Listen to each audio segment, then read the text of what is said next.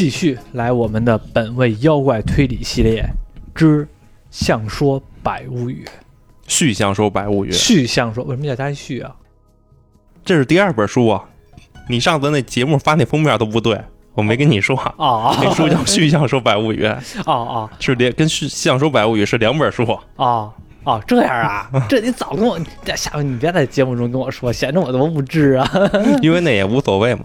没事儿，就这我我说这段话，你到时候不要剪了，我是故意说这个的啊，就是故意加点小包袱的。啊，那你这句加包袱还留吗？这句 也留一下，也留一下，这就是这就是循环循环。嗯，我们很久没有聊《相说百物语》了嘛，上一期聊了一下，这一期我们接着聊。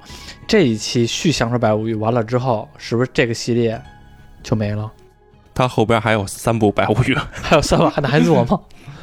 再说吧。再说吧，因为到时候看看又有别做别的吧。对，因为后边那三本我也没看过，他好像有几本讲的是，就又是他们年老了，啊就是他们老年后的一些故事，还有一换了一些新的角色。啊，咱到时候看看吧。对享受百物语的话，因为如果要是都做这个系列的话，它好像没有那种我，反正我个人觉得啊，没有荆棘下咽的那个百鬼夜行的那一系列的话，精彩一些，对精彩。它就是设局小故事，对对，但是这下部的结尾处就有点完结的意思了。嗯，那行，那挺好。如果它有点完结意思，挺好。嗯如果接着上部的话，这是第四个故事，叫《传幽灵》。传幽灵对，《传幽灵》之前的几不是幽灵部，传啊？对，是幽灵船的意思吗？呃，不是，啊它就是一妖怪嘛。因为之前有的作品也揭露过，就是航海士在海上海上航行的时候出现几个妖怪，嗯，跟你要勺子，你要把它啊，你要把勺给他，他就往你船里勺水，那能把你船给弄沉 弄沉了。那能那得勺到哪辈子去啊？拿勺勺坏水。对，人慢慢弄呗。所以应对他的方法就给他一个漏勺，然后那个妖怪拿漏勺往上勺水嘛，嗯他可能勺水勺勺勺过瘾了就走了，啊因为是漏勺嘛，也勺不进去水。哦，那这么操蛋的事儿，不是？那这个传幽灵也很可爱嘛，听着好像是挺可爱、傻憨憨的一个幽灵。我要碰见这个，我觉得挺挺逗的呀。要有师傅人给一给一大粪勺，时间发生在寒风刚起的初冬，嗯小说家百介和傀儡师阿银一起前往一个叫赞岐国的地方。百介说，赞岐国现在就流传着七人御前的传说，说七人御前在陆地出没，还有另一批不属于七人御前的妖怪在海上出没，名为传幽灵，是溺水者的亡魂所化，会把船只推翻，将人拖进水中淹死。还听说传幽灵会跟船上的人借勺子，借到了大勺子就会往船里勺水，让水把船淹没。而这些传幽灵推翻船时，并不是为了杀人，仅仅是为了体会用水把船淹没。而应付传幽灵的方法就是，传幽灵跟你要勺子的时候，给他一个漏勺，那样他就勺不起来水。但勺水的动作做完了，传幽灵就会满意的离去。啊就在这百介和阿银聊天时，远处传来一一阵钟声，突然从草丛中杀出一个拿刀的男人，紧跟着就从树上跳下了几个山贼。带头的男人就问：“你们俩到处打听我的消息有什么目的？是在探查什么？”百介则赶紧解释说自己和阿银是从江户来的，是做生意的。这个男人就确定阿银的身份，他的小弟就问那男人怎么了，嗯管这男人叫横三。嗯横三说：“这阿银长得很像阿峰夫人。嗯”山贼们就很诧异，这些小弟很诧异。然后被山贼包围的百介和阿银也没办法，阿银掏出一把短刀，就要跟这些山贼拼。为什么呀？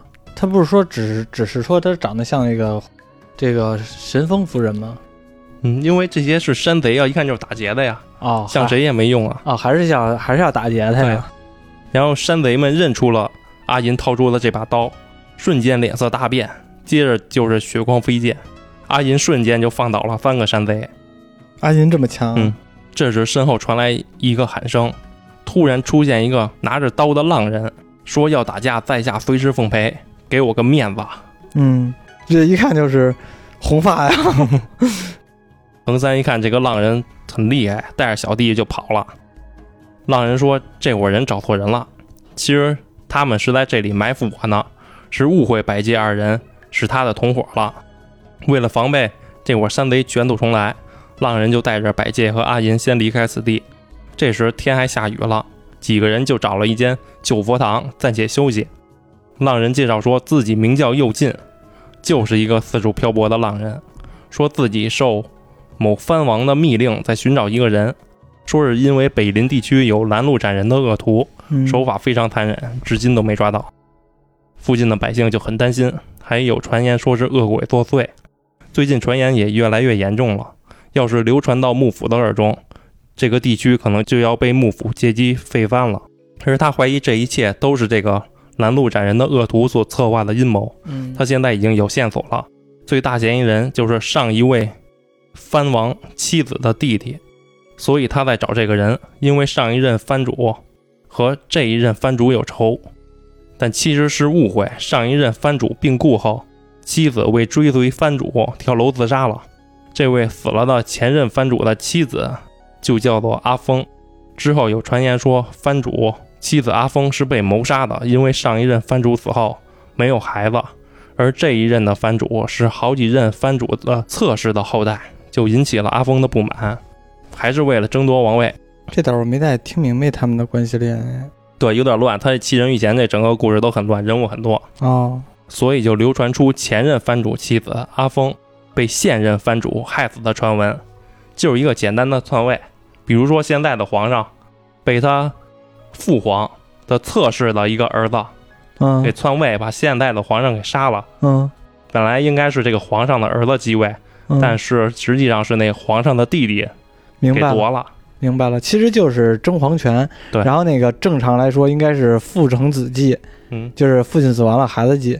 然后但是呢，这个叔叔篡位了，对，相当于朱棣，对，相当于建文帝嘛，对，朱，棣和朱文帝篡了朱允文，对，嗯，明白了。推测就是阿峰的弟弟，为了给姐姐报仇，才要想办法毁掉现在的藩主。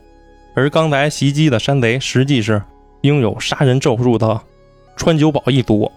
百介则提到那伙人说，阿银的长相就很像这阿峰。这时就突然有人走进了佛堂，进来的人说自己叫文作，是负责打扫这座佛堂的。因为下雨了，所以自己来看看这佛堂漏没漏雨。但进来一看，有动静，还把自己吓了一跳，以为是断手马。说断手马是从山上下来的妖怪。这一带有七座天神庙，七座地藏堂。这断手马会发出铃声，带着七个童子往返于七天神庙、七地藏堂之间。断手马是一种妖怪是吧？对。然后这个进来这个人只是只是偶然一次进了这个佛堂，说我这是打扫这儿来了。对。然后一听这里边有声音，以为是断手马呢。对这断手马在往返的途中就会发出铃铃铃的响个不停。阿银打断文作说：“想必你刚才一直在门外偷听我们的谈话吧，所以衣服才这么湿。”这文作就急忙说自己只是听到了几句而已，并问是不是惹上了川久保一族，嗯还说自己知道川久保一族的真实身份，因为自己以前是个种地的，但自己很懒，不爱干活，就开始到处流浪。川久保一族还收留过。啊文作还提及遭遇山崩而毁掉的川久保家，据说是因为当时川久保家的领主触动了禁忌，就是毁坏了大自然。因为他为了捕鱼，往河里投毒，于是抓到了不少，但也引起了山川的诅咒，就开始出现河水被染红、小孩子莫名其妙的消失的怪事。接着就是山崩，川久保家就已经灭绝了。而现在的川久保是从那阵的川久保家分出来的另一批人，本来的川久保家已经灭族了，现在的川久保是当时的那个家族里边分出来一个小分支，就是我可以理解为是那个当时家族里边的可能外姓之人，就是稍微有一点裙带关系的，分出了一个小分支吗？是这意思吧？对，反正也是川久保家族的人，可能就是搬走了，搬到别的地方住去了。啊，文作说，现在的川久保一家，不管发生什么事都不会下山，人数大概有三十多人。文作并问，袭击你们的川久保用的是什么武器？百介回答说是刀，是大刀。文作说，川久保一族是不会用刀的，不过最近倒是有一伙人喜欢打扮成樵夫的样子，干些山贼海盗的勾当。然后这浪人右近说自己打探到的情报是这伙人的真实身份就是川久保一族，这时的文作突然好像明白了，说原来如此，但也没直说是什么原因。顺便还问百介等人听没听过名为古仙的妖怪，说是樵夫在砍树时会喊话，如果砍掉的树是横着倒的，就喊朝横山倒；如果树是直着倒的，就喊朝逆山倒。而古仙这个妖怪就是会发出这样的喊声，接着就会传来树倒下的声音。如果人们顺着声音赶过去看，会发现实际什么都没有。据说曾经有一个村子。村里有一棵大树，为了砍掉这棵大树，村民雇来了七个樵夫。但任凭这七个樵夫怎么砍这棵树，第二天这棵树都会恢复原状。因此，这七个人就想了一个办法，把锯下来的树木都用火烧掉，一边锯一边烧。就这样连续十天，这棵大树终于倒了。嗯，同时，随着大树的倒下，这七个樵夫也丧命了，说是受到了大树的诅咒。之后死去的这七个樵夫。就变成了古仙这个妖怪。老一辈的人都说，古仙是会发出锯木声和大树倒下的警告声，但无论听到什么声音，都不能去回应。后来文作发现，所谓古仙妖怪发出的怪声，实际上就是人为的，就是川久保那伙人发出来的。但为了维持村内的秩序，才将川久保那伙人说成是妖怪。因为如果是妖怪的话，村民们还可以祈祷驱魔；而如果告诉村民是，真人的话，一会儿外来人在村子边上生活，那要是引起什么冲突，可能就会危害自己的村子了。所以跟村民说那伙人是妖怪，大家祈祷就成了，别跟他们起冲突，也算是对村子的一种保护啊。就是属于认个怂，然后那个就相当于吓唬他们一下，就别别挑刺儿了。对，白介就问这川久保一族真的会用咒术取人性命吗？文佐则回答，这种事儿在这里很平常。在这里，每个村子都有几个神主，这些个神主就是负责村内祭祀的，既可以为人治病，也可消灾，同时也懂得咒术。百介就问：那川久保一族与小松代藩是否有关联？文作说：详细的他也不知道，除非亲自去问川久保一族。川久保一族虽然传言很可怕，但也不至于一见到他们就会死。阿银就决定去找川久保一族，因为当年收留阿银的恩人小游卫门。在八年前销声匿迹了，他消失的理由至今不明。唯一的线索就是小游卫门的真名是川久保小游卫门。嗯，他就是川久保的人。他是那个捕快吗？不是，他是傀儡师阿银的师傅啊，就养育阿银的啊，养育阿银教阿银本事的啊。而阿银找小游卫门的理由是，阿银的傀儡都在之前的布局中，不是被烧掉了，就是被毁掉了，因为又是。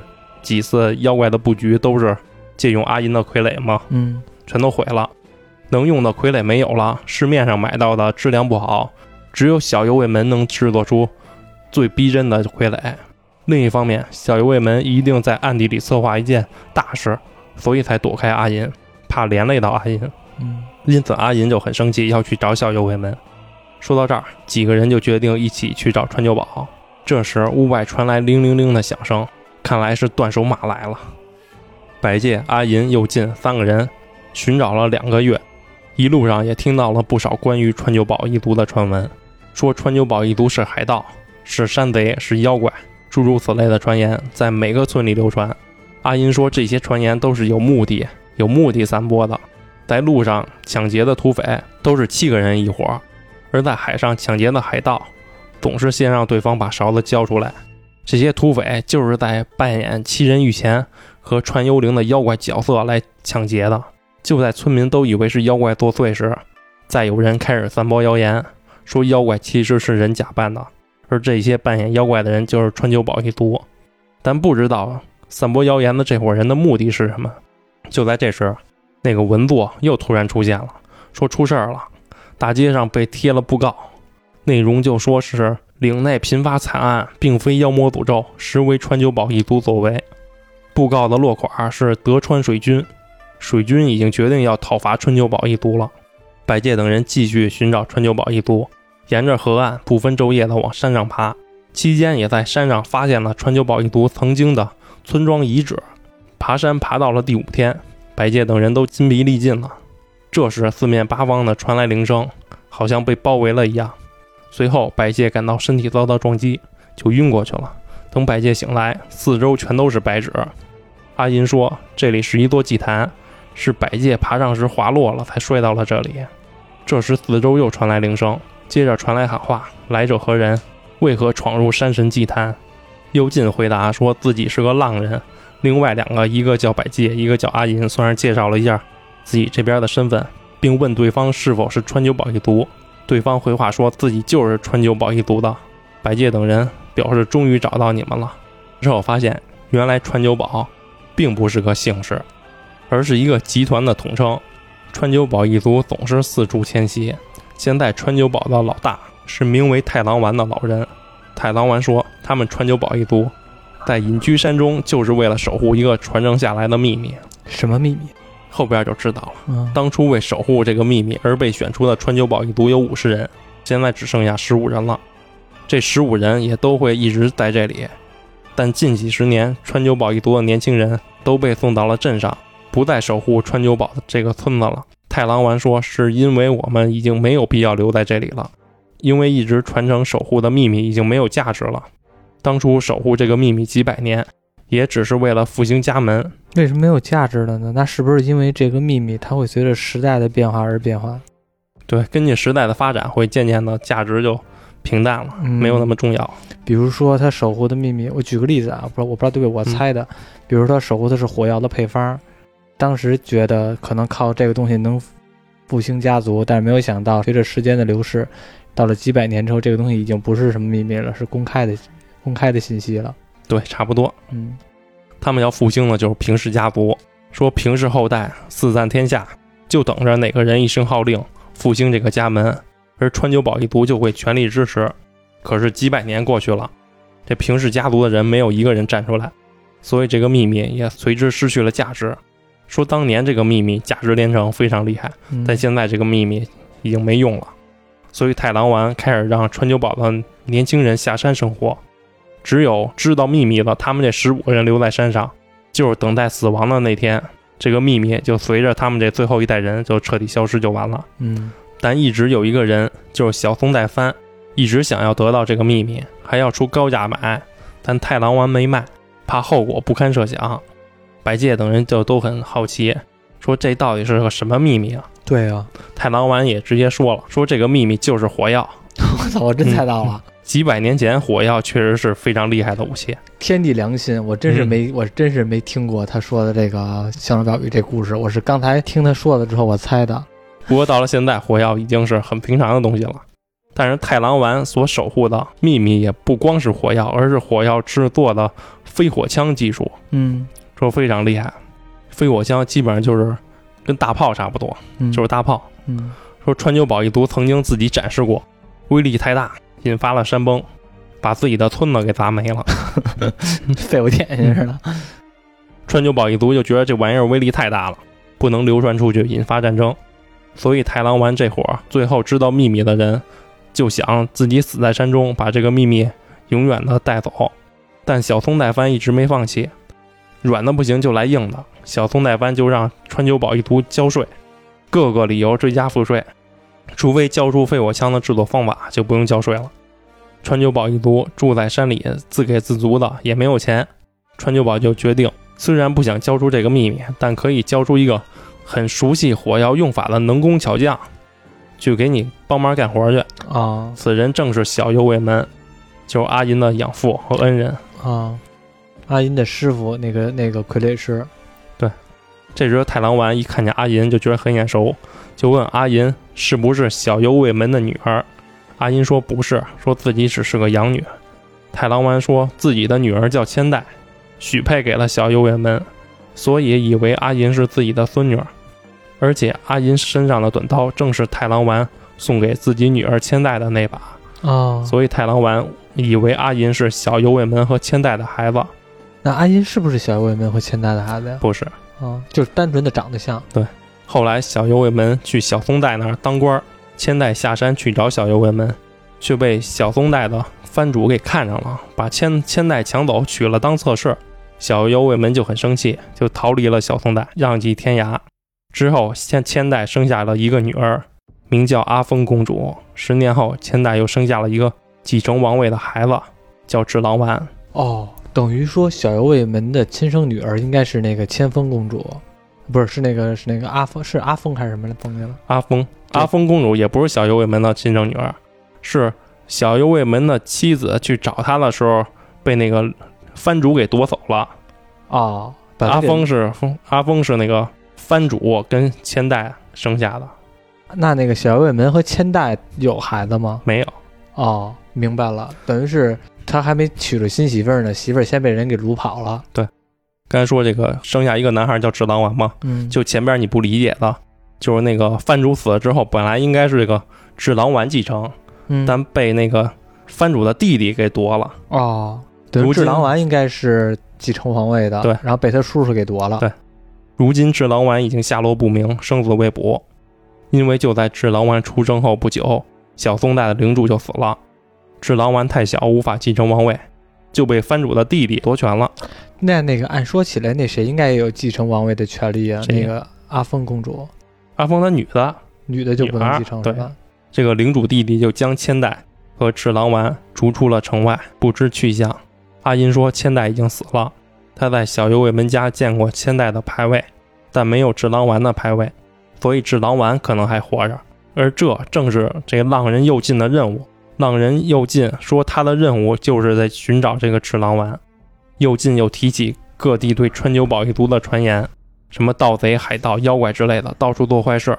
但太郎丸一直在山上，一点都不知道，嗯，确实是被陷害的。背了一锅。嗯而且现在水军就要来讨伐川久保一族了。水军带头的正是小松代藩的重臣之子。就在这时，屋外传来脚步声，将屋子团团围住。门外大喊：“凶贼川久保，束手就擒吧！”讨伐的水军已经来了。嗯，水军人多势众，一下就把川久保人和百介等人一网打尽，全抓进了笼子里，并带到了一个陌生的地方，关进了大牢。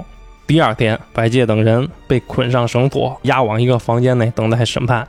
这时，一个武士带着几个随从进来了。百介一看，这随从不是那天打劫自己的横三吗？横三又出来了，他。这是武士旁边的随从就说：“这位武士是御传手奉行关山，御传手奉行是个官职，关山是他的名字。啊，关山就问谁是首领，太郎丸说：“我就是川久保的首领。”关山说自己就是川久保出来的小右卫门所杀的小松代藩家臣的儿子。咱自己这次抓你们不是为了给父亲报仇，父亲死也是他自己自找的。嗯，关山又问：“你认识这个随从吗？”太郎丸一看，说：“这不是横三吗？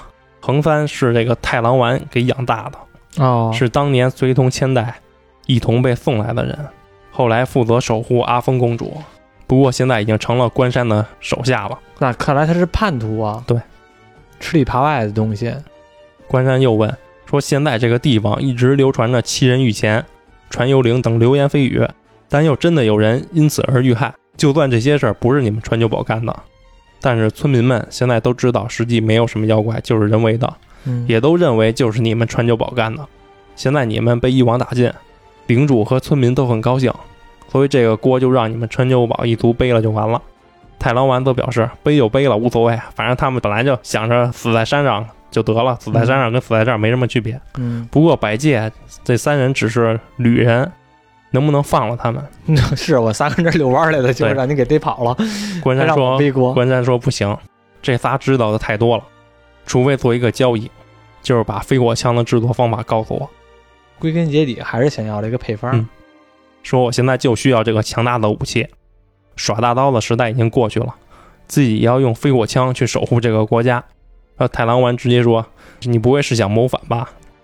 关山说：“现在的幕府都是傻子，自己只是想讨伐幕府，拥立天子，就跟曹操似的。嗯，挟天子以令诸侯。对太郎丸就问：“这是高知藩主的意思吗？”关山回答：“高知藩忙着呢，他不知道，时代已经变了，高知藩不重要。你要是把飞火枪交给我，我就放了你；否则就将你们全部处死。”太郎丸虽然有些对不起拜介等人，但还是不能答应。啊，就这样他还不交。关山就说：“既然你还不答应，那只能就动手杀人了。”就决定先拿阿银开刀。可就在这时，一个武士突然出了进来，说：“殿下决定暂缓对这群人的审判，因为传幽灵在这几天连续出现了。如果川久保一族是这一系列妖怪事件的制作者，那么现在他们被一网打尽，抓到了这儿，为什么还会发生妖怪事件？而且就连殿下都亲眼见过传幽灵了。这下旁边阿银说了句，跟筛罗似的，说这世上还真有传幽灵啊！听到这儿，关山就很生气，说不可能，这个世上绝对不可能有妖怪，一定有人装神弄鬼，嗯或者是眼花看错了。阿银接着就说：“那这样吧，咱们换个读法。如果真的有传幽灵，你就把我们放了；如果传幽灵是假的，那又将飞火枪的制作方法告诉你。”关山一听，这好像也还行。这么随，嗯，这么好赌啊？不过到时将如何判断其是否真的为传幽灵，谁都没见过，没有判断的标准啊。阿银就说：“那你就请殿下来判断吧。殿下不是见过传幽灵吗？”嗯阿银又询问太郎丸的意见，太郎丸说行，就同意了阿银的这场赌局。关山一听有机会可以得到飞火枪，也同意了。关山就让部下立刻去殿下那儿禀报，说今晚自己将去揭露传幽灵的真面目。这天晚上，川久保等人和百介等人都被带到了码头上，沿岸燃烧着篝火，几艘船停在海面上，而关山就站在最大的一艘船的船首，全身武装的等待揭露传幽灵的真面目。这时，从海面上传来“铃铃铃”的铃声，随着大海上的阵阵寒风，一个白色物体突然的出现在海面上，海面上又泛起蓝光，一艘船浮了上来，海上浮现出三个白色的人影，低吟着，似乎在说：“把勺子交出来，把勺子交出来。感觉挺萌的呀，就要撒勺，给我撒勺，给我撒勺。然后关山船上的部下都被吓得节节后退，只有关山拔出刀。就在这时，一道红光穿过了关山的额头，又穿过了横三的额头。穿过了额头，嗯，被爆头了。对，之后关山和横三就应声落入了海中。船上剩下的部下一看首领都死了，被吓得划船就往逃回了码头，上岸就四散而逃了。带这幽灵船靠近了码头，船首站着一个雪白的人影，又一声铃响，玉行奉为。人影如此说道：“就是右氏嘛，嗯玉行奉为。哦，对，每回他揭露答案的时候都会说一句“欲行奉为对”，这句话到底什么意思呀？之前我就想问，后来忘了问了，就跟阿弥陀佛似的，是吧？嗯，不是，但是什么我在第一部的时候应该说过，但是对，但是我给忘了。现在你再考考我吗？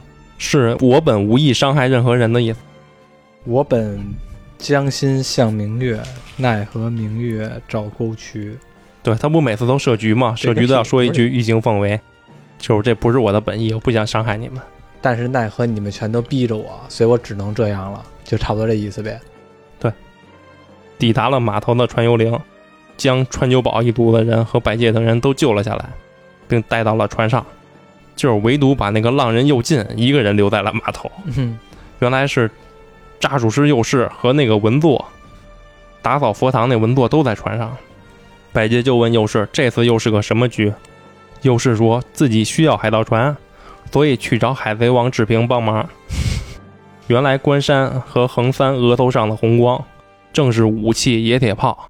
野铁炮，对就第一个故事第一的野铁炮，部那个不是那个持枪，对啊，不是石枪吗？对那武器也叫野铁炮，并说自己早就开始调查关山这伙人了，就自己知道的就已经有二十五个人被关山害死了，还都嫁祸给了川久川久保，嗯，让村民都相信是川久保是妖怪，一切都是川久保所为。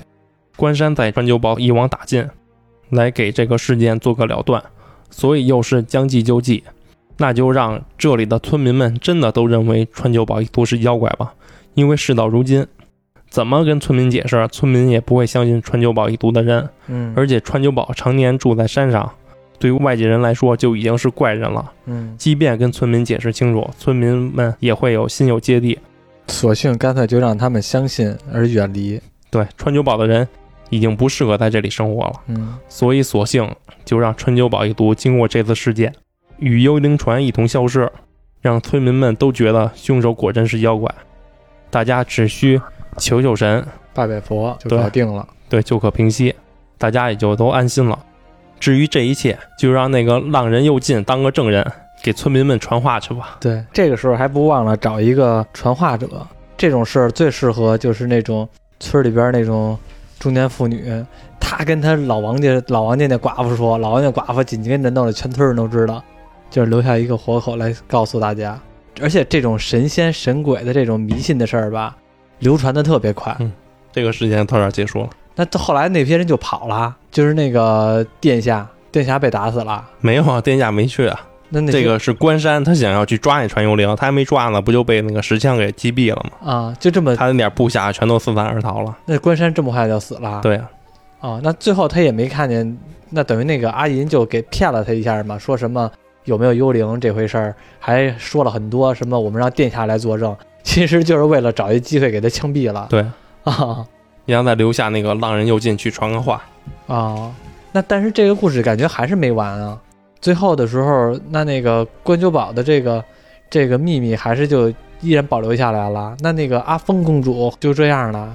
所以就引出来下一个故事嘛，哦，叫死神。嗨，我说呢，这感觉不是完的事儿，因为只是小 boss 完了，中间的那些大 boss，像什么殿下那点儿和那个阿峰公主的秘密还没有揭露呢。那这个故事叫什么？叫死神对，下一个准备说的就叫死神，哦，也正是七人御前。哦，明白了。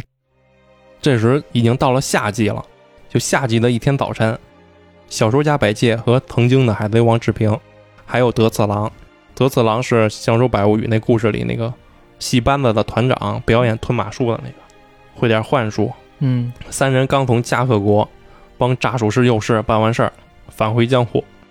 路上三人没事儿就聊起了炸术师幼士。百介一直觉得幼士特别聪明厉害。嗯。但志平说，右士也曾失败过。那是十二年前，右士刚出道没多久，被江户黑暗世界的大人物小右卫门所赏识，就是阿银的养父。嗯。右士联手小右卫门去对抗另一个大人物，这对抗的就是我上一集说的第二第二故事《胡者义》之中那个知右卫门，就哦反复复活那个，哦哦就是十二年前右士没解决这个事件，哦哦，明白了。后来所以这个是又是一个失败的事件，哦，十二年之后才解决掉。明白了。等于他那阵儿的时候，小右卫门也参与了十二年前的事情。对正是那次的失败之后的右士才开始将自己打扮成玉行的样子，就老是穿一身白衣，身上装着符纸。本来只是作为一种伪装，但右士一穿就是就是十多年，也是直到近期，右士才真正的解决掉了这个复活的知右卫门。右士也曾说过，说自己被死神缠上了，所以一辈子都无法摆脱那身白衣。德次郎说自己听说过鬼神、水神、山神，但还真没听说过死神。那真没听说过嗯，真没文化，死神都没听说过，我们经常听说过。百介说，死神可能是比较接近异鬼，就是一种诱人上吊寻死的鬼。啊，有人上吊自杀的地方，总会出现再次上吊自杀的人。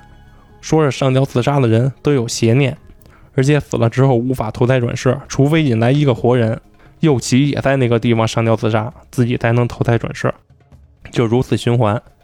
以死冤魂为了转生引诱活人，以相同手法寻死，嗯这如同最近的七人遇前，所以说不定缠上右氏的死神代表着右氏有想要自杀的念头。志平说，右士实际上很胆怯，也确实曾有过寻死的念头。志平说自己与右士认识是在自己金盆洗手后，准备隐居在深山中，没想到右士的老家就在那儿。右士的家人早在右士小时候就离散了，当时右士一副寻死的样子，还说了一句。大家都难逃一死，意思是和他有牵扯的人都难逃一死。估计又是本来是准备回老家自杀的，结果被志平碰见了，又是放弃了。之后又是离开了一阵子，志平以为又是去别的地方自杀去了，结果又是又回来了。这时又是的样子不一样了，似乎参透了什么，开悟了。嗯还看穿了志平的真实身份是曾经的海贼王，又是邀请志平帮忙布个局。本来已经金盆洗手的志平，这才有了想要重出江湖的念头。就拿起了船桨，又拿起了手枪和弯刀。就百介、志平、德次郎三人边走边聊。德次郎到了目的地就先离开了，百介则跟着志平去了志平的家。就在到了志平家门口时，志平先发现家中异样，并拦住了百介。志平掏出怀中的匕首，跃进屋内。待百介进屋一看，志平和一名武士正各用自己的刀抵住对方。再仔细一看，这武士不是那个浪人右近吗？嗯，右近说他是来找志平的，发现家里没人，就直接暂时住在这里了，真他妈不客气，没人你就住人家里，住着等着呗。这这也够不客气的呀。也是那阵儿没电话，可能一看见嗯家里边也没锁门，也没什么东西可偷的，就先住着呗。尤进说自己一直在执行一个任务，就是找出在北林地区残酷杀人的凶手，也就是七人遇见事件。嗯现在最大嫌疑人就是智狼丸千代的儿子阿峰公主的弟弟，说是因为阿峰公主被藩主害死后，智囊丸为姐姐报仇，嗯。四处杀害北林的居民，并散播妖怪出没的谣言，说出现的凶手会先把人抓走，折磨致死后再毁尸，一气荒野，手段非常残忍。现在的路口或者家门口都会出现人的脚或者手这样的情况，哎呦，每一两个月就会有人被杀，这种情况至少已经持续五年了。而居民们现在已经人心大乱，大街上的人影都很少了，甚至有的居民都要暴动抢劫地主了。老百姓都放下锄头，抛弃了农田，都开始干抢劫的勾当，我操因为谁都不知道下一个死的会不会是自己。啊！不拿号锄子了，拿起菜刀来了，要推翻了，要起义了啊，了。都珍惜当下嘛，怕自己第二天就死了。嗯现在老百姓都成暴徒了，嗯唯一的办法就是找到那个凶手。现在的老百姓之所以暴动，就是因为那个凶手已经逞凶五年，依然逍遥法外。百姓身边的朋友、亲人眼看着被杀害，自己却不知道是谁干的，恨都不知道该恨谁，嗯致使自己没有宣泄的对象，不发疯才怪。右近说，就连自己的妻子也遇害了，而自己还被诬陷成杀害自己妻子的凶手。嗯，之后自己只能潜逃，逃跑中碰到了阿银，是阿银指示自己来这里找志平的。离开志平家的百介，去找书商，一个卖书的叫平八，调查一些事。就是上部平八给百介讲点怪谈故事，特别无聊的那个。啊啊！我想起来了，就是那个讲那个老狐的那个妖狐的那个对，狐狸新娘。啊，狐狸新娘。平八也好奇的问你说：“这个浪人又进怎么被诬陷成凶手了？”百介说是在右近回老家时，邻居家有一个姑娘被杀害了，右近就去寻找线索抓凶手。在过程中，死去的姑娘的妹妹说她看见了凶手，拐走姐姐的人是一个身穿龟甲花纹的武士，而这个龟甲武士和姐姐的未婚夫见过面。随后，右近就先去找这个未婚夫问话。但俩人见面后发生了冲突。等右近离开后，这个未婚夫就死了，所以右近被诬陷成是杀害了未婚夫的凶手，是被谁诬陷的也不知道。平妈就说，最近自己也打听到了北林地区妖魔诅咒的传闻，说第一起案件发生在六年前，被抓的都是年轻姑娘，开膛破肚后遭到了弃尸，而真正被认定为诅咒的事是第二天发生的，一年时间故有七人被杀害。之后一年没有任何惨案发生，但隔了一年又有七人遇害，而这被认定是妖魔诅咒的原因，就要提起一个发生在很久以前的惨案。什么惨案？说是有一个藩主是某个邪教的教徒，堂堂的一个藩主被邪教所迷惑，变得心神错乱，残暴不仁，总是乱杀家臣。最后大家受不了，就一起把藩主关进了牢房。一天，藩主抢过卫兵的刀，从牢房逃了出去，见人就杀。老百姓一时也没认出来这是谁，就觉得是哪里来的暴徒，嗯大家一起就把藩主给杀了。嗯杀了之后才发现是藩主，一个藩主被自己的老百姓给杀了，这成何体统？那那还怎着呀？杀就杀了呗，你还在乎谁给你杀了？太丢藩主的威信了。死了还有什么威信啊？因此，官府下令把参与杀藩主的百姓断罪斩首，哦，而斩首的正好是七个人。之后就传言，这杀了藩主的七名百姓变成了妖魔，就叫七人御前。哦，是这样啊，所以叫七人御前啊。百介就问：“那你的意思是说，现在的北林这么多年肆虐的七人御前，就是这七名百姓的冤魂在作祟吗？那为什么隔了几百年，就连地区名字都变了，这七名百姓依然阴魂不散呢？平八说：“我自己的猜测是，百年前那个乱杀人的藩主，名字叫做谭正，而现在的藩主名字也叫谭正，俩人同名了。现在的藩主谭正继位后，找来了两个女人服侍，俩女人名为桔梗和白菊，这俩女的就是上部《飞渊魔》中提到那个龙田、哦，那个恶女，哦。这桔梗和白菊，哦，我想起来了，桔梗愿意烧房子那个吗？对，一个烧房，一个喝人血，啊，想起来那，俩恶女。挺神经病的。说这俩恶女现在是这个藩主谭正的侧室，被这俩恶女缠住的藩主，如今也已病入膏肓了。百介觉得事有蹊跷，也不知道现在的阿银和右氏在干什么。小右卫门是否和此事有关系？平八说自己调查到一些小右卫门的情报。小右卫门是一名非常有名气的傀儡师，制作的傀儡栩栩如生。但最让小右卫门出名的是一次展示，小右卫门用傀儡展示出了残酷杀戮的场景，用傀儡怎么展示出来啊？就把傀儡制作出什么被刀杀呀、被斧子砍呀哦，一种死的惨象。哦，知道了。其中有一个观众看完展示之后，不知是兴奋还是怎么了，出门就杀人，最后一共杀了七个人。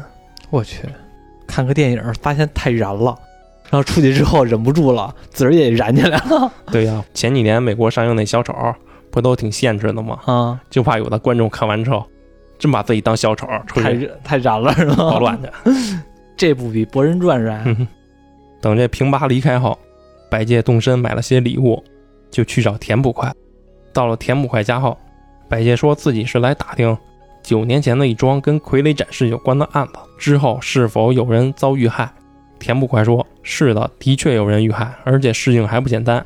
这是一桩受到官府压制的案子，案情不让公开，真凶是谁也知道了，就是不让公布，因为真凶是一位大明的公子和他的两个部下，两个武士部下，官二代，只能放任其逍遥法外，四处行凶。但有一次让自己碰上了，自己一急就把他给逮捕了，但还没审讯，人就被上级给放了，自己还受了罚。本以为这次这公子能温顺些，谁知他看了那场傀儡的展示，竟起了兴致，又杀起人来。嗯而那场傀儡展示分为七幕，每一幕是不同的凶器杀一个人，共杀七个人。这么有意思啊！嗯，起了兴致的公子也仿照那个展示杀了七个人，之后才算是尽兴了，暂时收手。可过了一年后，这公子还结党了，收了两个男的，两个女的，这五个人起名叫四人党，无恶不作。直到五六年前，这四神党突然销声匿迹了，据说是这公子回去继承王位去了。而前年和大前年发生的凶案也都是七人遇害，怀疑是不是这个四神党重出江湖了。嗯，百介就问这四神指的是什么神？田捕快说：青龙、白虎、朱雀、玄武，嚯贵宝中心各镇一方。嚯，百介一听，哎，这怎么很耳熟啊？对呀、这不是晴雅集吗？说他们五人都叫什么呀？说俩女人叫白菊和桔梗，哦，说俩武士叫石内和船藏，石内船藏不知道哎。对，新角色。啊，而那个公子就是现在的藩主谭正，就是哦篡位的那个前任藩主的弟弟。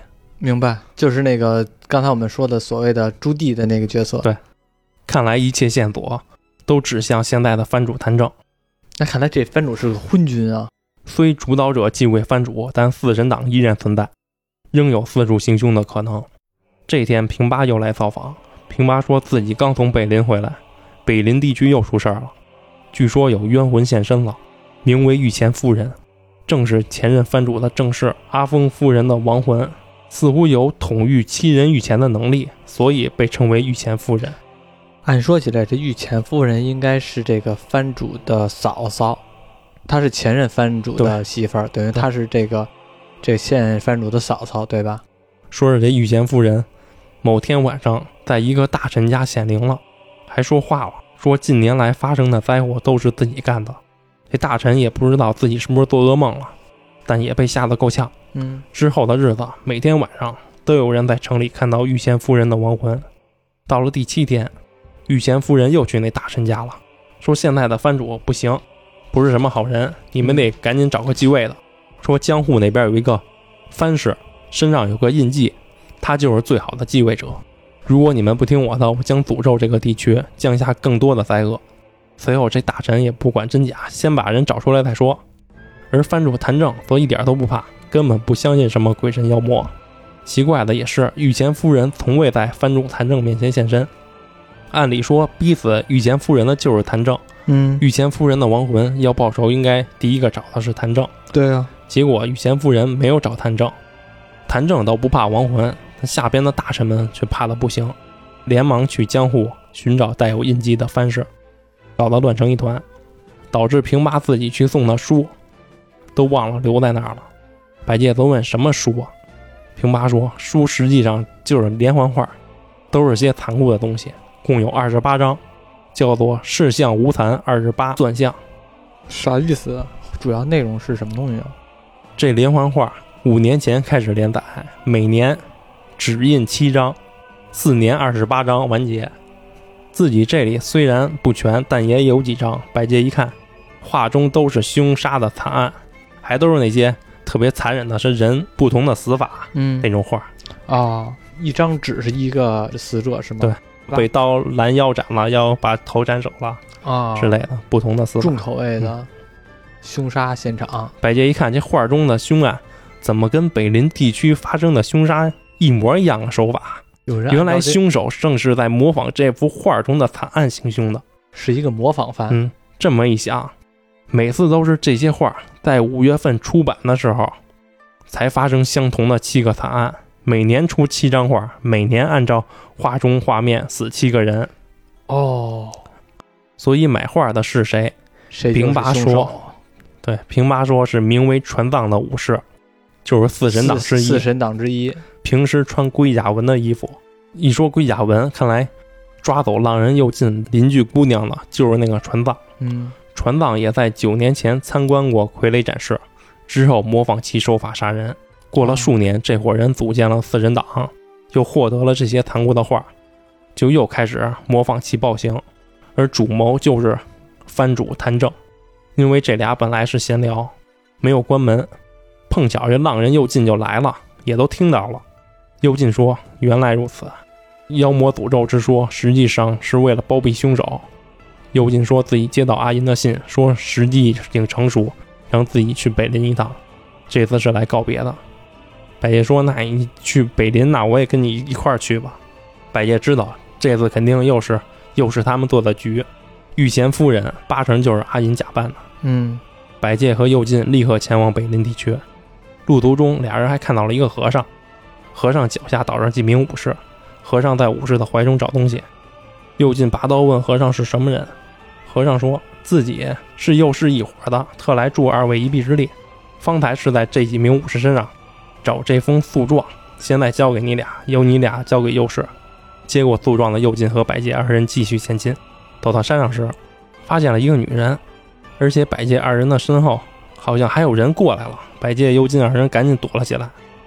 原来后边上山的是一名武士，武士与女人交谈起来，说什么人逃了，已经派人追了。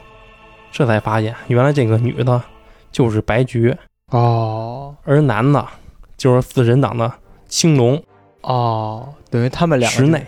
明明白了，他不是那个杀人的那个那个人，但是他是另外一个青龙。对，白菊就是放火烧房子那个。对俩人都是四神党的人，俩人还聊起最近的御前夫人亡魂的事儿，是谁干的？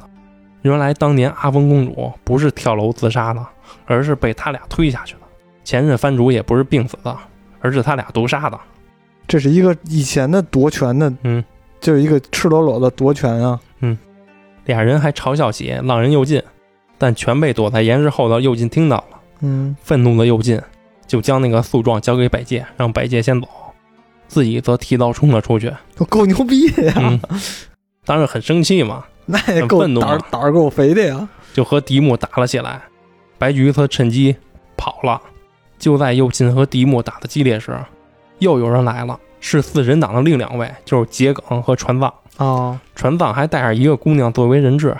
就在两方焦灼时，白菊又回来了，说藩主殿下来了。我去，这回五打一了。北林藩的现任藩主谭政终于现身了，他就是这一部的死神，就死神来了。死神 来了，那这只那这五打一肯定他打不过呀。对啊，谭正说自己杀人就是图个乐。之后几个人直接控制住了右进，将右近踩在脚下。而此时躲在岩石后的百介已经晕过去了。为什么晕过去了？被死神谭正的霸气晕过去了。这么这么怂啊？嗯 那不是不是让他跑吗？腿软跑不动了。真给我废我点心呢！还没有右进有骨气呢，人家右进还提刀敢往上冲呢。那右进是武士，天天打打杀杀。是啊，他这直接就晕过去了。百介一动笔杆子，一介文人当然晕过去了。等百介醒来，天都亮了，其他人都不见了。慌张的百介只能快点赶路，想将这个诉状交给右士。来到北林居民区的百介，发现这里已经成了座死城了，还下起了雨，连个人影都看不见，连吃饭的地儿都没有。好不容易碰见个村民，村民说这里的人都贴着护符，躲进庙里或神社祈祷去了。说给他们护符的是个修行者，百介知道这修行者一定是右进，就问这位修行者在哪儿。百介就沿路去找，这才发现这里所有的房屋都贴着护符，只有一栋大房子没有贴。百介发现这不是那右进的领导叫尖村的家吗？嗯，百介就进去了，并见到了尖村。百介跟尖村说：“说右进被藩主亲自给抓了。”还问尖村知道多少事情。尖孙说：“前任藩主从小体弱多病，父亲看不上他，就又生下了一个儿子，就是现任的藩主谭政。嗯，随着前任藩主的身体久病不起，大臣们立刻召谭政回来继位。但阿峰夫人知道谭政这人很残暴，就不同意。嗯，接着城里就发生了凶杀惨案，可以推论这些惨案就是四人党做的。但流传出阿峰夫人为了给藩主治病，抓来年轻姑娘做祭品的谣言，又因为阿峰夫人的老家有名为七人御前的妖怪，居民们就联想起这些灾难是阿峰夫人带来的，还称阿峰夫人为御前夫人。就是给阿峰夫人泼脏水，对，让他们这个谭政的继位合法化。对，所有人都开始孤立阿峰夫人。之后，谭政毒死藩主，正式继位。阿峰夫人精神错乱，跳楼自杀。居民们也都觉得是自己将阿峰夫人逼上了绝路，个个也很愧疚，都觉得这次阿峰的亡魂回来是来报仇的。百杰说不对，阿峰夫人实际上是被四神党的白菊和石内害死的，嗯，而且藩主，而且藩主谭政还不怕亡魂，还嘲讽死人能做什么。剑尊说：“那这就太大不敬了。说前任藩主是个明君，谭政对其很是厌恶。虽然前任藩主体弱多病，但阿峰夫人很细心照顾，这一点谭政也看不顺眼，所以他俩都被谭正害死了。”百介就问：“那谭正不怕亡魂，是不是因为这里的惨案全都是谭正所为？”剑尊说：“谭正确实犯下暴行乱杀无辜，但造成这一切的都是自己的错。说本地区有一条河，有一天河里的鱼全死了，还有一天打雷，把北林地区家族人民的墓地给破坏了。居民们都觉得是御前夫人的诅咒，嗯，就都求神拜佛。其中有作恶多端的居民，也都害怕的祈求保佑。渐渐的，人们对御前夫人从恐惧变成了敬畏。天天求神拜佛的居民们，还都心地善良起来了。就这样，人人敬畏的御前夫人显灵了。之前夫人就显灵说要更换藩主，还详细的指出了一个有标记的人。结果去找时，真的发现一名武士的背后有灵光照射，结果就把他带来，让他继任藩主。为了名正言顺，还说他是前任藩主的私生子。嗯，而这一些谭正并不知情。监孙还说起一段往事，说在谭正小时候，谭正的母亲因为是特氏，处处被郑氏欺负嫁祸，嗯，母亲受不了，就带着谭正跑了。藩主知道后大怒，命自己去抓人，自己就追，追到人后，谭正母亲祈求放过他们母子俩，但监孙自己当时没放过他们母子，当着谭正的面把他母亲给杀了。从此，谭正就有了不像人的眼神，而自己的报应也来了，说自己所杀的女人曾经是自己的妻子，因此谭正如今舍弃人伦，乱杀无辜，都是自己的错，因此自己必须切腹赎罪。尖孙刚拿起刀，雨中传来一声铃响，正是右士。又是说奉劝大人不要行此无谓之举。在北林地区的历史上死了很多人，个个都心怀怨恨，他们正盘旋在城上，很是可怕。现在城内可有人在？剑尊回答说：“居民们早就听你的话，躲在寺庙和家中祈祷。”突然又想到，不对，藩主谭政肯定还在城内，他肯定不祈祷什么。嗯，又是说，藩主谭政要有生命危险了，并告知剑村，童年的心伤的确可能改变一个人，不过长大选择什么路都是当事人自己决定的。嗯而谭正选择了与死神为伍。如今谭正长期受妖魔蛊惑，已经扛不住了。今夜谭正的性命就要告终了。剑村问：“那就没有拯救谭正的办法吗？都杀这么多人了，还拯救个屁呀、直接弄死完了。他是忠臣吗？谭政怎么会是忠臣啊？监村是忠臣啊、啊啊啊！谭政是他的藩主啊。啊啊啊他作为一个作为一个臣子，他得保护他的藩主啊。啊啊！而且他老觉得他把那个谭政的母亲杀了，才导致谭政这样，所以他有愧对感。明白。其实谭政是属于那种错的不是我，错的是这个世界的那种状态。这时右氏拿出一张符咒，说：“你把这些符咒粘贴在谭政家的所有出入口上，作为封印。在听见第一声鸡鸣前，不能让谭政踏出门外一步。”剑孙接过符咒，就在大雨中消失在了夜色之中。百介问佑士：“接下来怎么办？”佑士说：“等最后的灾厄降临，一切就结束了。”百介就矗立在雨中等待。终于，右氏开始摇动手中的铃，嘴里说着：“现身吧，都现身吧。”几个武士过来了。跟奥奥跟召唤奥特曼似的，现身吧。又是让过来的武士去通知居民们，说御前夫人显灵了，都别跟家躲着了，快来外边祈祷。嗯几个武士就挨家挨户的敲门，很快，大街上就挤满了人。又是再度摇铃，天空划出一道闪光，接着传来爆炸声，主城失火了。人群中传出声音说：“藩主还在城内，藩主不信妖魔，难道这次是报应？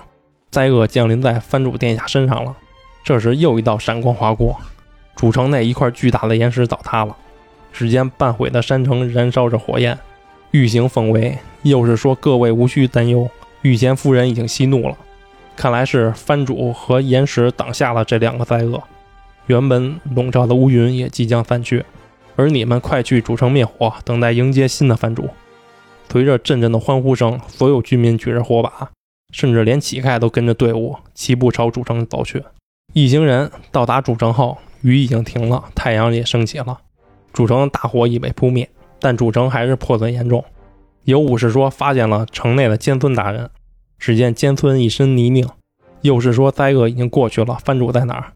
监村随即打开脚下的一个密道，是个地牢，说藩主就藏在里边。监村朝着地牢中呼叫藩主，却没有得到回应。监村只能钻进地牢寻找，其他人也都跟了进去。直到走到一个宽敞的空间，发现牢笼中关着一个人，正是浪人右近。被抓走的右近跟这地里也关着呢，嗯就问右近藩主在哪儿。右近说，有位高贵的女子突然出现，藩主一见到女子的容貌，一阵惨叫，就钻进了后边的裂缝中。又是说，这里边有很多的通道，都是以前的人挖金子用的。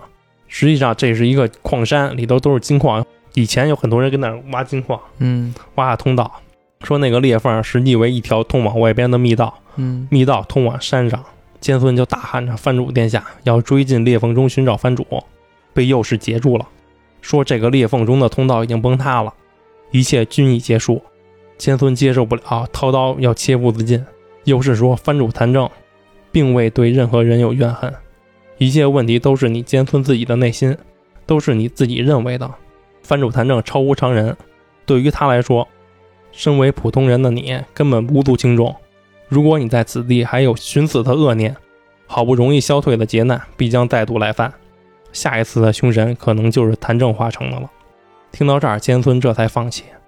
之后，所有人全都又从地牢中走了出来，居民们正在城内同心协力清理瓦砾和沙石，同时还发现了几具尸体。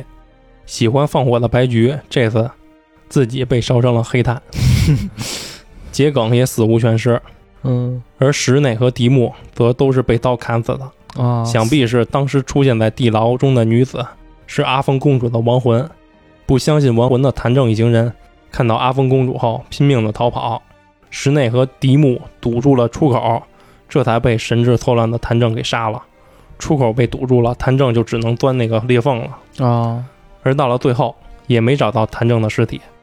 百介一听到阿峰的亡魂，就想起那个阿峰是阿银假扮的吧？果然一回头，阿银已经站在百介的边上了。阿银用他们的心理的那个恐惧点，然后吓唬他们。对百介就问阿银一直藏在哪儿，怎么进地牢的？就是说就是通过那个密道啊。就在咱们都下去的时候，其实阿银就藏在那个裂缝中，所以当时监村想要进裂缝的时候，才被自己拦住了，哦否则就被监村发现阿银了。哦，百介又问：“那那个右近为什么没被杀害啊？”就是说是因为你怀里的诉状。百介说自己都给忘了，说这诉状是谭正雇来开采金矿的奴隶之笔，就打工人雇他们过来开挖矿的。这些打工人都是流浪汉，所以这几个打工人特意写诉状举报金矿，希望自己能被救出去。谭正很早以前就知道金矿在哪儿，这也一直是四神党的经济来源。如果金矿被揭发了，那就糟糕了。所以谭正一直在找这个诉状，也怕在这个浪人右近的手上，所以才没杀他。嗯，优质还说，谭正其实只是一个棋子，幕后的主脑正是告知谭正此地有金矿的人。这家伙为谭正撑腰，收取黄金作为报酬。百杰又问：“那这个幕后主脑是谁呀？”优质说：“你还是不知道比较好，毕竟此人已经是幕府的中枢了，已经是一名五老星了。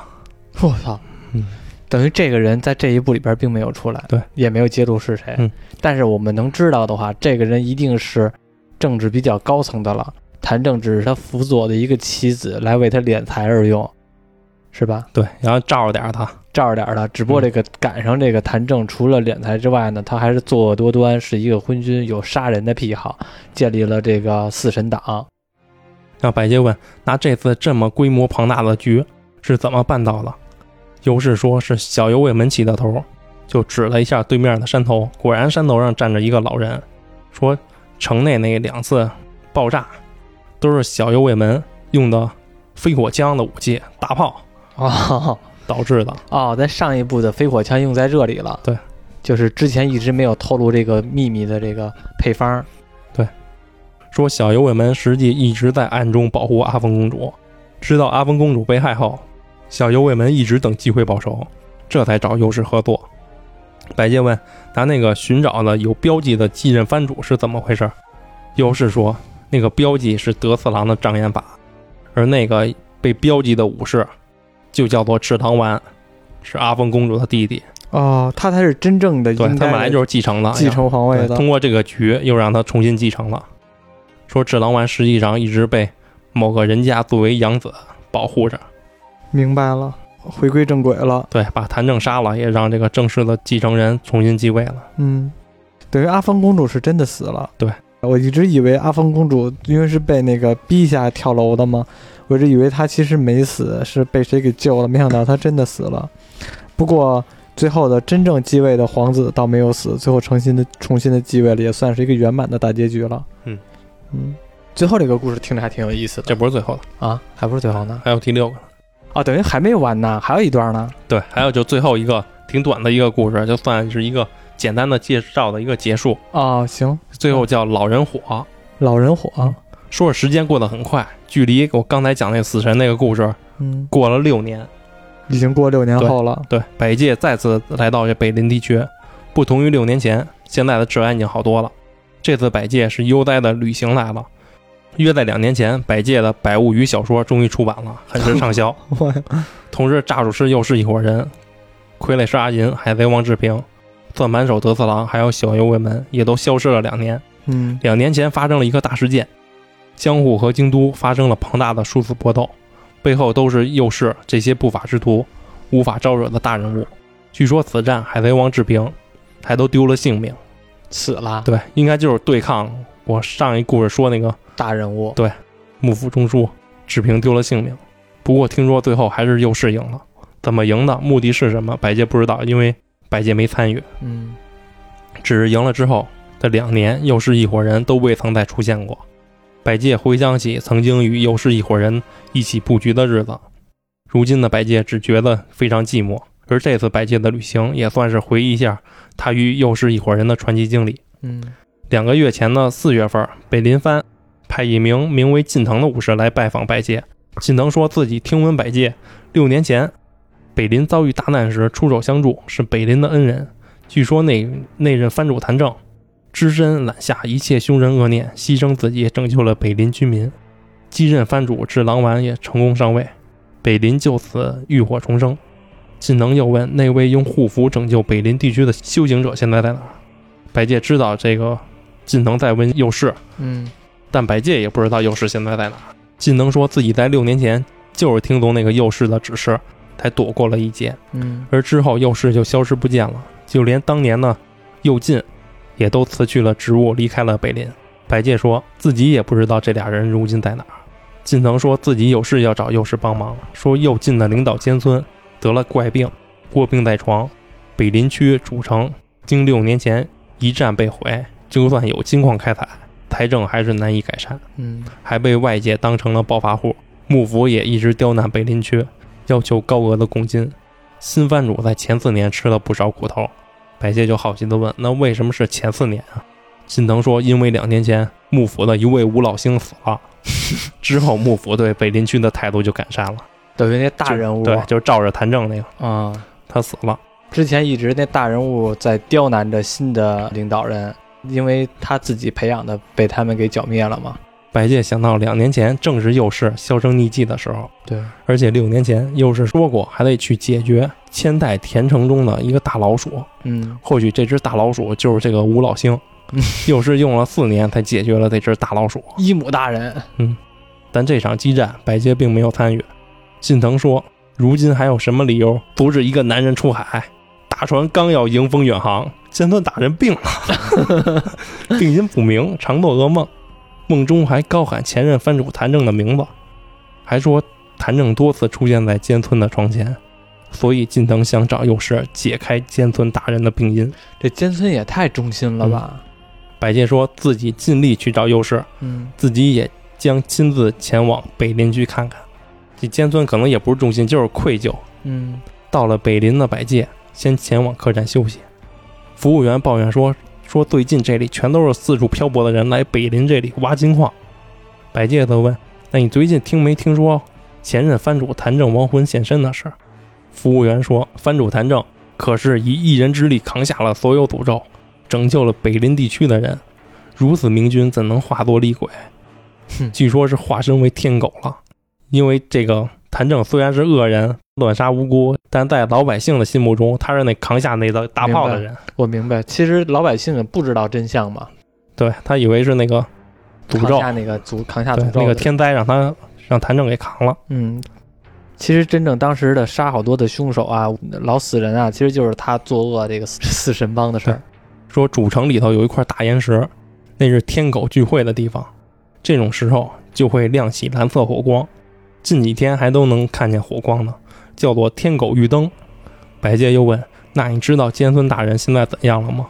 服务员说：“听说是病了，卧病在床半年，但一直作为秘密没有公开，因为现在的北林还是尖村大人在罩着精神领袖，如果尖村出事了，城里那就乱了。”百介出了客栈，先前往尖村的家，是一位叫木岛的年轻武士接待的百介，说尖村大人被前任藩主谭政的亡魂给附身了，时不时的就大喊藩主谭正的名字，或喊城要塌了，城要塌了，嗯，要不就切腹自尽。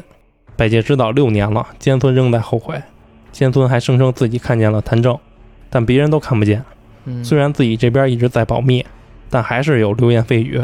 如今北林地区的人民正在齐心重建中，尖村又是人民们的精神领袖。如今尖村声称看到亡魂，还想要自尽，只怕人民之间会认为凶神诅咒又回来了。因此，他们想着将尖村先暂时监禁起来，等右氏来了，看能否解决这个事件。说着，木岛就将百介带到一个小屋中，尖村正在屋中坐着。两人见面后，先是寒暄一阵。百介一看尖村还是挺正常的，还称赞百介成为大作家了。尖村也坦诚说，谭政接连犯下残虐暴行，终究以死偿命。只不过自己终究觉得是自己的过错，所以谭政一直出现在自己的心中。嗯。成为了只报应自己的亡魂。百介一听，这尖尊很正常啊，很明白这事儿啊。之后，百介回到客栈，此时的客栈乱哄哄的，服务员说是天狗火又出现了，据说是有个挖矿的看到了火光，就过去看热闹，还真的看到了天狗，形象是个老头儿，就坐在祭祀前任藩主谭政的石碑前，哎呦，甚至还曾经有人大胆的提了一桶水去，要将这天狗火浇灭，结果这天狗火浇不灭，还越浇越旺盛。百介说，此妖名为老人火。是一种看似生活老人的妖怪，多被称为天狗。老人并不加害人，但他的火无法用水浇灭，唯一的方法就是用野兽的兽皮盖上，火就灭了。在火熄灭的同时，老人就随着火一起消失了。虽然百介嘴里这么说着，但百介并不认为山上的火是老人火。嗯，他自己当然也知道山上世上没有妖怪啊，对，他没准是小幽卫门。一想到小幽卫门，百介还有些兴奋。因为小幽卫门是和幼师一伙的，嗯，如果小幽卫门行动了，那可能就表示消失了两年的幼师，这伙人又开始做局了。嗯，如果这老人火真的是幼师做的局，那百介现在可不能戳穿了。对，毕竟百介之前在右氏队伍中的作用，就是靠百介的诉说让老百姓相信妖怪的存在。嗯，想到这里，还有点兴奋。嗯，在客栈吃完饭的百介，迅速就出发去小幽卫门的家中看一看。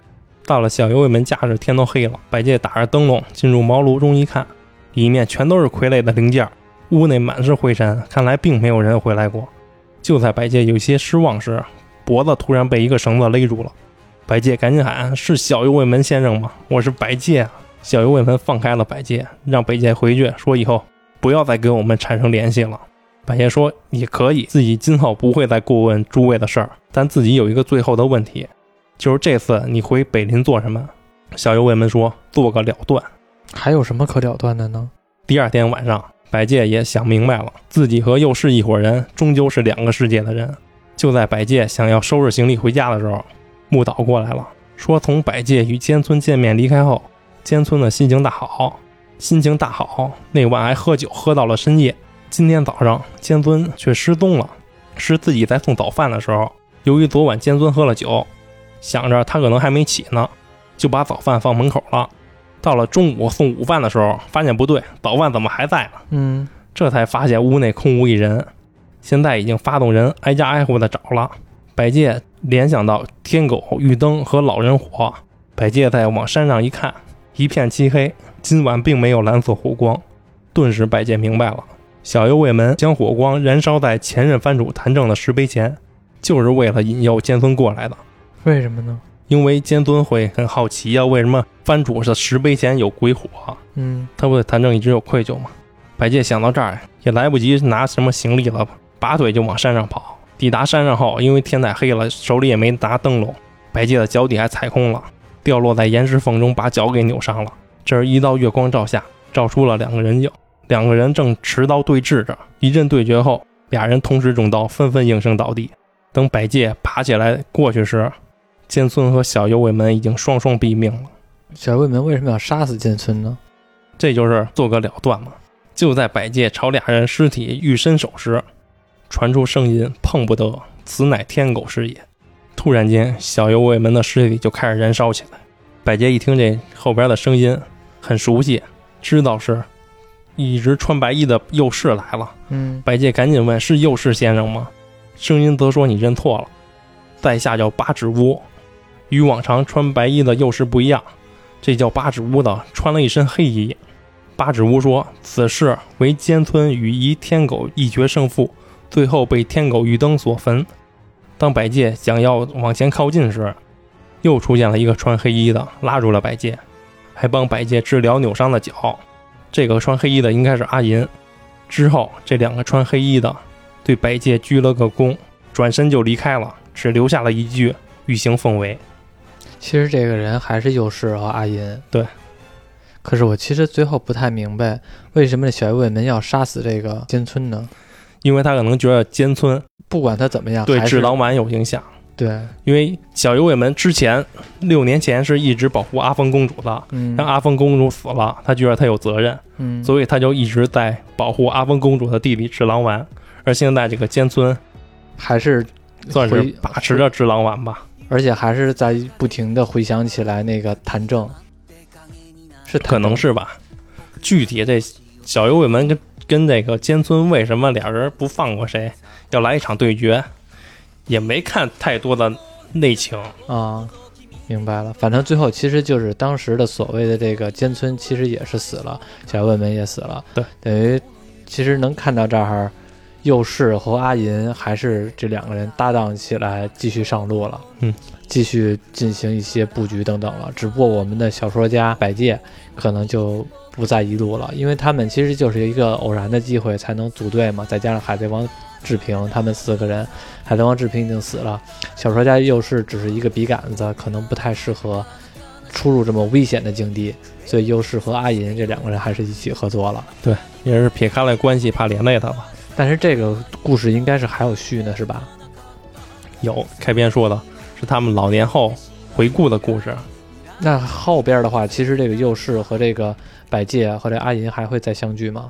不知道后边我也没仔细看过。哦，行吧，没事儿，反正这个续想说白物语到这儿又讲完了。我觉得这个故事的话挺庞大，挺有意思的，而且这个结局其实还是比较美满的。虽然说海贼王志平有点惨，中间有一段剧情应该是就是没有没有写嘛，就是这个幕后的黑手那段，就是那个中就是更高层的那个那个领导人，这个幼氏和阿银他们怎么给把他办掉的，其实并没有写，但是估计也是一场比较难以书写的一场战斗了。讲到这儿完了，这个我们的嗯续《相说白物语》已经讲完，对以，后再就结束了。对，以后再有机会会讲别的吧。这个这期时间比较长，感谢大家的收听吧。